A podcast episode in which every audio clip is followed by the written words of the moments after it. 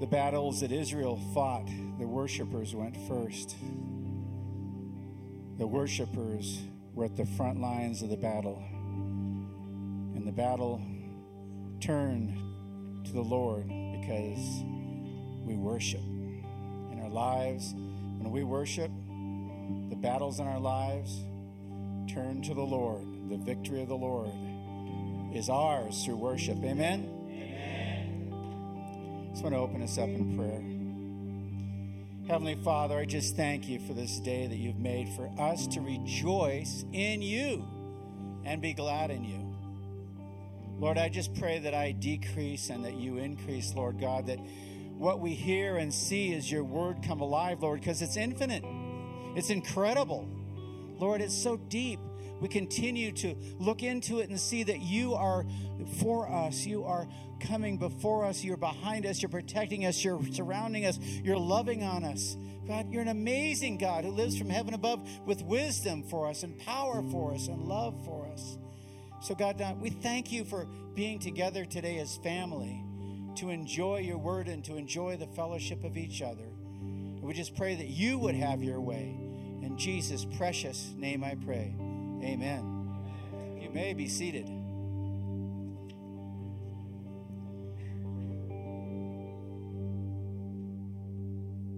I just wanted to, to tell you a story about a Jewish businessman. He was here in the United States and he decided to send his son to Israel. And if you haven't went on one of our Israel trips, I, I really, really recommended it. Pastor Carol Ann and I went a couple years back and it was amazing. So this businessman sent his son to Israel and he wanted him to absorb the culture of his homeland. And the son returned, the father asked him to tell him about his trip. And they said, Pop, I had a great time in Israel. It was amazing. By the way, I converted to Christianity. Father's like, Whoa, what have I done? So the father decided to go and ask his friend Jacob what to do. And Jacob said, Funny you should ask. I too sent my son to Israel, and he came back a Christian. So they both thought about it for a while, and they said, You know, maybe we should go to the rabbi and ask him what we should do. So they went to see the rabbi, and the rabbi said, Funny you should ask. I too sent my son to Israel, and he became a Christian. So then they decided, Well, you know what we need to do? We need to pray and ask God. We need to go before God on our knees and ask Him what's going on. So the three of them got together and they explained the situation to God and, and they prayed and, and they asked what he should do. And suddenly this voice comes out of heaven and said, Funny you should ask. I sent my only son to Israel too. And he started Christianity.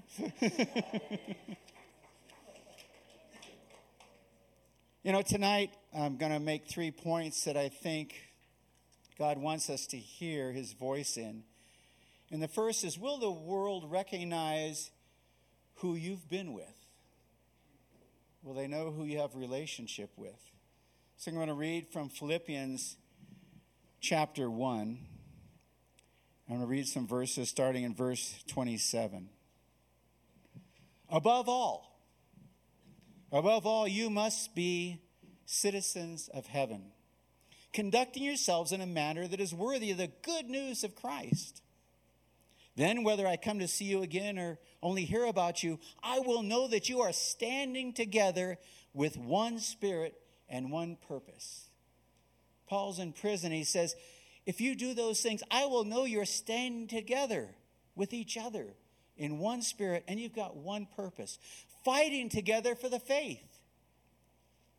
The faith which is the good news of Jesus Christ.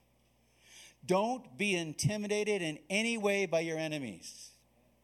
Do not be intimidated in any way by your enemies. This will be a sign to them that you're going to win and they're going to be destroyed. It's also that you're going to be saved by God Himself.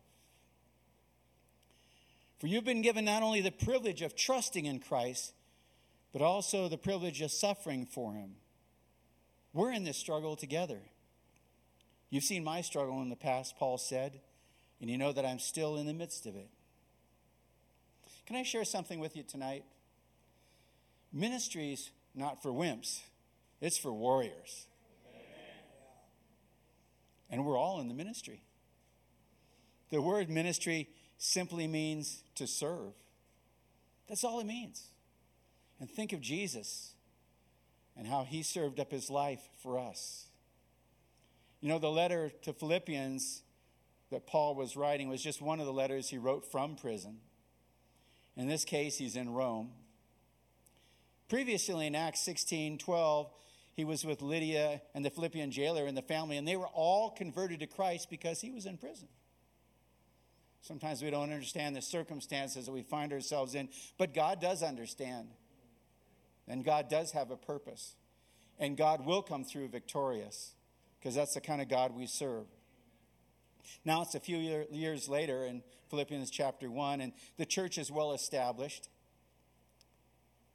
And I guess you could really say in Philippians that it's victory through suffering.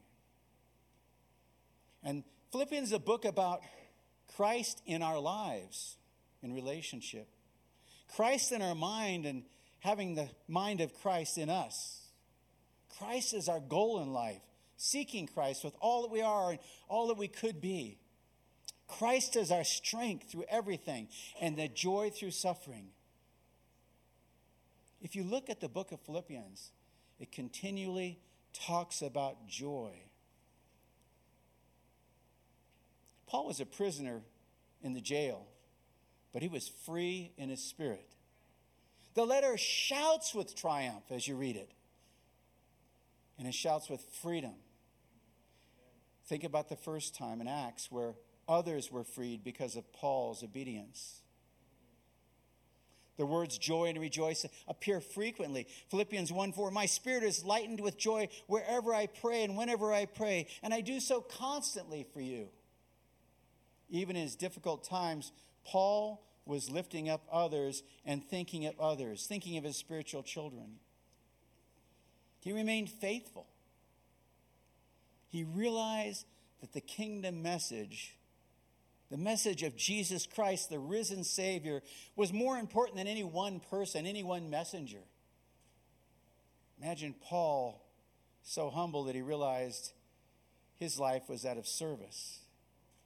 Paul uses his own willingness to sacrifice himself if necessary as a model for those who are going to come behind him.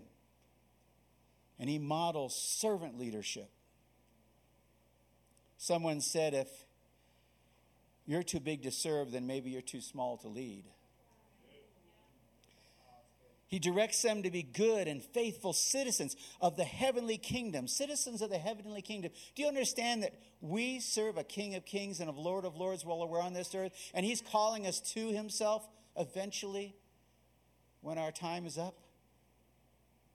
But in the meantime, we actually walk through this earth as citizens of the Most High God the one who created everything, the King of all kings and the Master of the universe, the Lord God Himself. But Paul's service, he not only served and survived, but he thrived. Think about the challenges he went through. He wrote most of the New Testament. He was shipwrecked, he was imprisoned, he, all kinds of things. And yet he thrived through that. And we have to have that attitude that I'm not just surviving in this world, I'm going to thrive through this world because I belong to the King. And he chose us, he chose me. He's so awesome, so amazing, so wonderful. You know, you could say that Paul's life had been touched, but you could say, forget touched. He was literally knocked off his high horse. And he had to face the fact that Jesus was alive and was a King of Kings. And he knew that he had to place his life on the rock of ages. You know, the last song we talked about or sang about today was about the rock, the solid rock, the chief cornerstone. So, the second question I'd have for you is Does the world know that you've had a, an encounter, an actual relationship with the living King, Jesus? Not only whose presence you've been in, but you have you had that living encounter like Paul did. And how could Paul possibly deny it after what God did in coming to him and saying, Saul, Saul, why are you persecuting me? Whatever our circumstances might be, we become overcomers with the mind of Christ living in us. Philippians 1 6. I am confident. I am confident that the Creator who has begun such a great work among you will not stop in mid design. Whatever He's begun in you, He's going to finish it. But will keep perfecting you until the day Jesus, the anointed, our liberating King, returns to redeem the world. We're not just occupying space. We're in the midst of a spiritual war, and we're following the captain of the host of the army of God, which is King Jesus. And we will see victory as we stay in unity and love for each other. You know, the very first church that I was blessed to actually be taught in, taught the Word of God, was in San Jose, California. And there was a young pastor that came from Greeley, Colorado, named Dan Greenlee. It was a Pentecostal holiness church, maybe 100 people when I first joined. And it grew to be the largest church of its denomination west of the Missouri. But it wasn't an easy challenge to overcome the attacks of the enemy. At one point, my pastor had went to one of their annual conventions, and one of the men stood up and said, "This is our holy manual." And my pastor stood up and said, "This is the Holy Bible." And that's what we're going to follow. I'll tell you what, he was lambasted and persecuted, and, but God blessed him to continue to grow because it was upon the word of God, the rock. It was upon the Lord Jesus Christ. It wasn't upon the traditions of man, it was on the Lord Jesus Christ. In that same fellowship, we had a guest speaker come one. In fact, he was there an entire week. It was an amazing, amazing time. Maybe you've heard of his name. His name was Luis Palau. You can actually look his life story up on Amazon Prime. Luis, at the age of 10, lost his father. Age of 12, he accepted Jesus Christ as his Lord and Savior. At the age of 19, he began to preach on the street corners and had his own radio program. You know, don't despise the day of small beginnings. Don't look down on our youth. Our youth are the future. We have an amazing youth program here with amazing leaders that dedicate their lives, and they are the future. Now, Luis came from Argentina, and the religion of that country was 95% Catholic, and he didn't really appreciate him not coming into line. So, Luis like the Apostle Paul, found himself locked up in a jail cell. And in that cell, he was kind of a pain in the neck. He was kind of a problem. Inmates were getting saved left and right. And finally, the jailer came to him and said, Luis, what are we going to do with you? Luis said, Warden, that's not my problem. If you leave me here, I'm going to preach Jesus. If you kill me, I'm going to be with Jesus. You figure it out. he went on to reach millions, literally, millions for Christ before he went into the arms of Christ this March. So, what is a Pentecostal preacher from Colorado who stood up to his denomination and put the Bible first, and a small boy born in a village outside of Buenos Aires, Argentina, who became a man who spoke into the hearts of millions and into my heart, have in common with the Apostle Paul? The answer, they'd been living in the presence of Jesus Christ. They had a living relationship with Jesus Christ. 1 Peter 2, verses 4 through 10 from the Message Bible. tells us that in that relationship with Jesus Christ, these men could not and would not deny, deny the love of Jesus that they had experienced. And they wouldn't deny that love to others. 1 Peter 2 4 through 10. Welcome to the living stone, the source of life. The workmen took one look at it and they threw it out. The religious threw it out.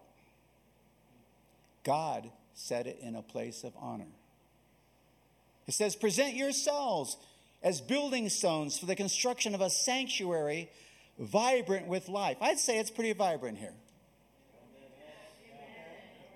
Present yourselves as building stones for the construction of a sanctuary vibrant with life.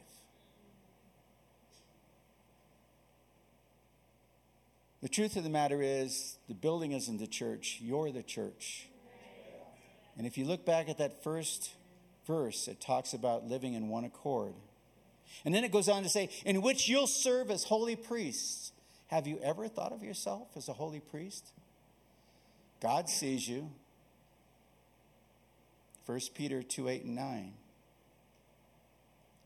The scriptures provide precedent. Look, I'm setting a stone in Zion, a cornerstone in the place of honor. Whoever trusts in this stone as a foundation will never have cause to regret it.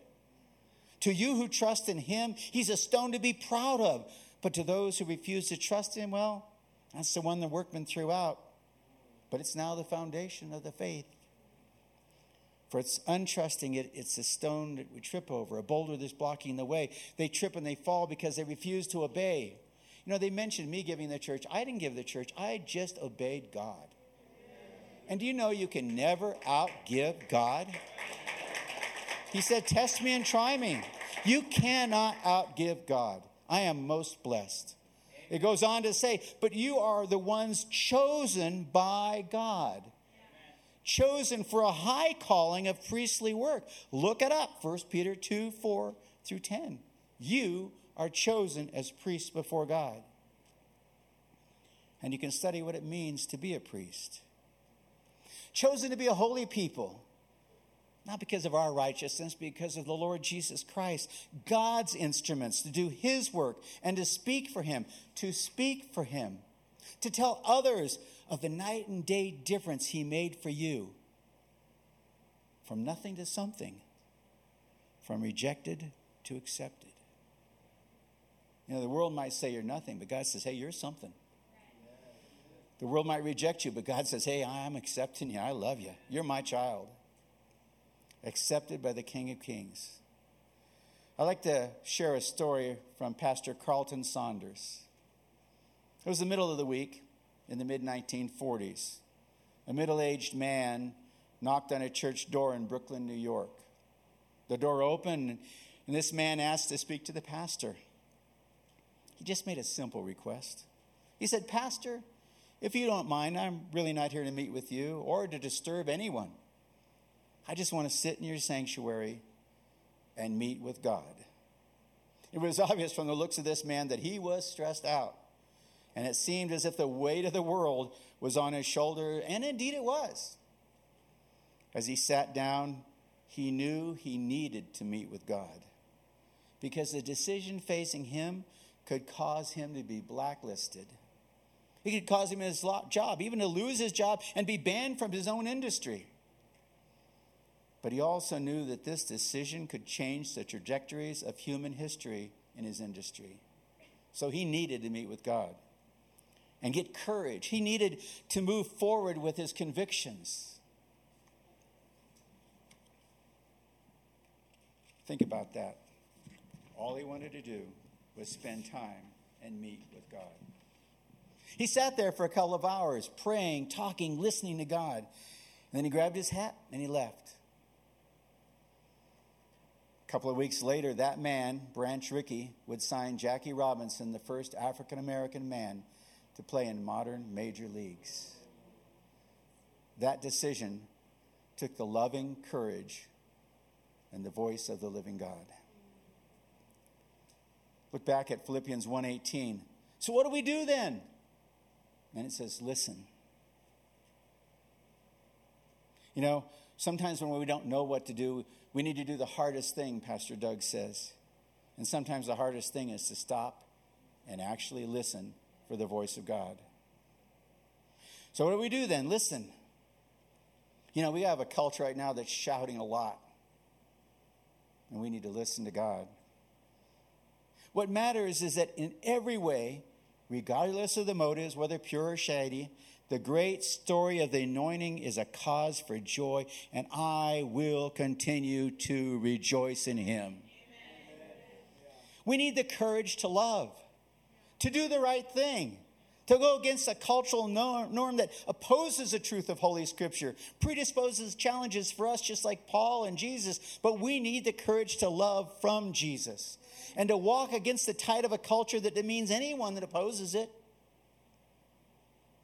You and I will face the same challenges, the same trials, but we need to have that same loving courage that Paul and Pastor Dan Greenlee and the man that said, Can I just sit and pray? That courage. Someone wisely said one time that if you're not colliding with the devil, then you're probably walking in the same direction. If you're not running into him, you're probably walking in the same direction. We need the courage of God to love and face the barriers and obstacles of life that others don't have the grit to face. It means looking yourself in the mirror and deciding, in the face of doubts and risks and sometimes seemingly overwhelming obstacles, that you will decide, I am moving forward. Yeah. So we don't get to act like those who follow the darkness. We don't get to storm buildings and abandon our way. We don't get to shout down others or become vulgar and cuss and demean them. When we hold up a sign, it simply says, Jesus loves you. All life is precious. The courage to love is patient. The courage to love is kind. The courage to love isn't envious, doesn't boast, brag, or strut about. There's no arrogance in the courage of love. The courage of love is never rude, crude, or indecent. The courage to love is not self absorbed. The courage to love isn't easily upset. The courage to love doesn't tally wrongs or celebrate injustice. The courage to love celebrates truth. Yes, truth is love's delight. The courage to love puts up with anything and everything that comes along to speak that love. The courage to love trusts, hopes, and endures no matter what. The courage to love will never become obsolete. Does the world know that you have the courage to love like Jesus? Tonight I have posed three questions to you. First, does the world around you recognize you've been in his presence? Does it know that you've had an encounter with the living God who reigns and when his light comes, the darkness flees. Does the world know that you have the courage to love like he loves you? Let's pray. Father, I just thank you for your word. I thank you for those that have walked before us, Lord God, and lived out this word. I thank you for our pastors and our congregation that walk every day in this word. Lord, continue to encourage us to say, I'll have that grit. I'll move forward. I'll obey. I'll know that you walk with me, that I'm never alone. Father, this is an incredible family that you've given us. And we thank you for what you have done, are doing, and will do. We're just beginning. It only gets better. In Jesus' name we pray. Amen. If you stand with me, I'd like to go ahead and say the bridge builder mantra. Go ahead and stand up. and as I did last time, I'd like to say it a little differently because we serve the great I am, and it starts with I am. I am a bridge builder. This is my season of favor. I am blessed to live my best. I will choose to love Him first. I will worship fully, love deeply, and my community will thrive because I am praying for it. I am a carrier of peace. I will represent God's gentleness to myself and others. I will live out His gospel. I'm blessed to live my best because I am a bridge builder. God loves you. We're so glad you joined us today. If you made a spiritual decision, whether that was dedicating your life to Christ or rededicating your life to Christ, send us an email at info at wearebridge.church and let us know you made that spiritual decision. Also, if you're joining our Bridge Church family online for the first time, we have a very special gift for you. Send us an email at info at wearebridge.church to share some information on where we can send you that gift. We're so glad you joined us today, and we can't wait to see you soon. Be sure to stay connected because we're so much better Together.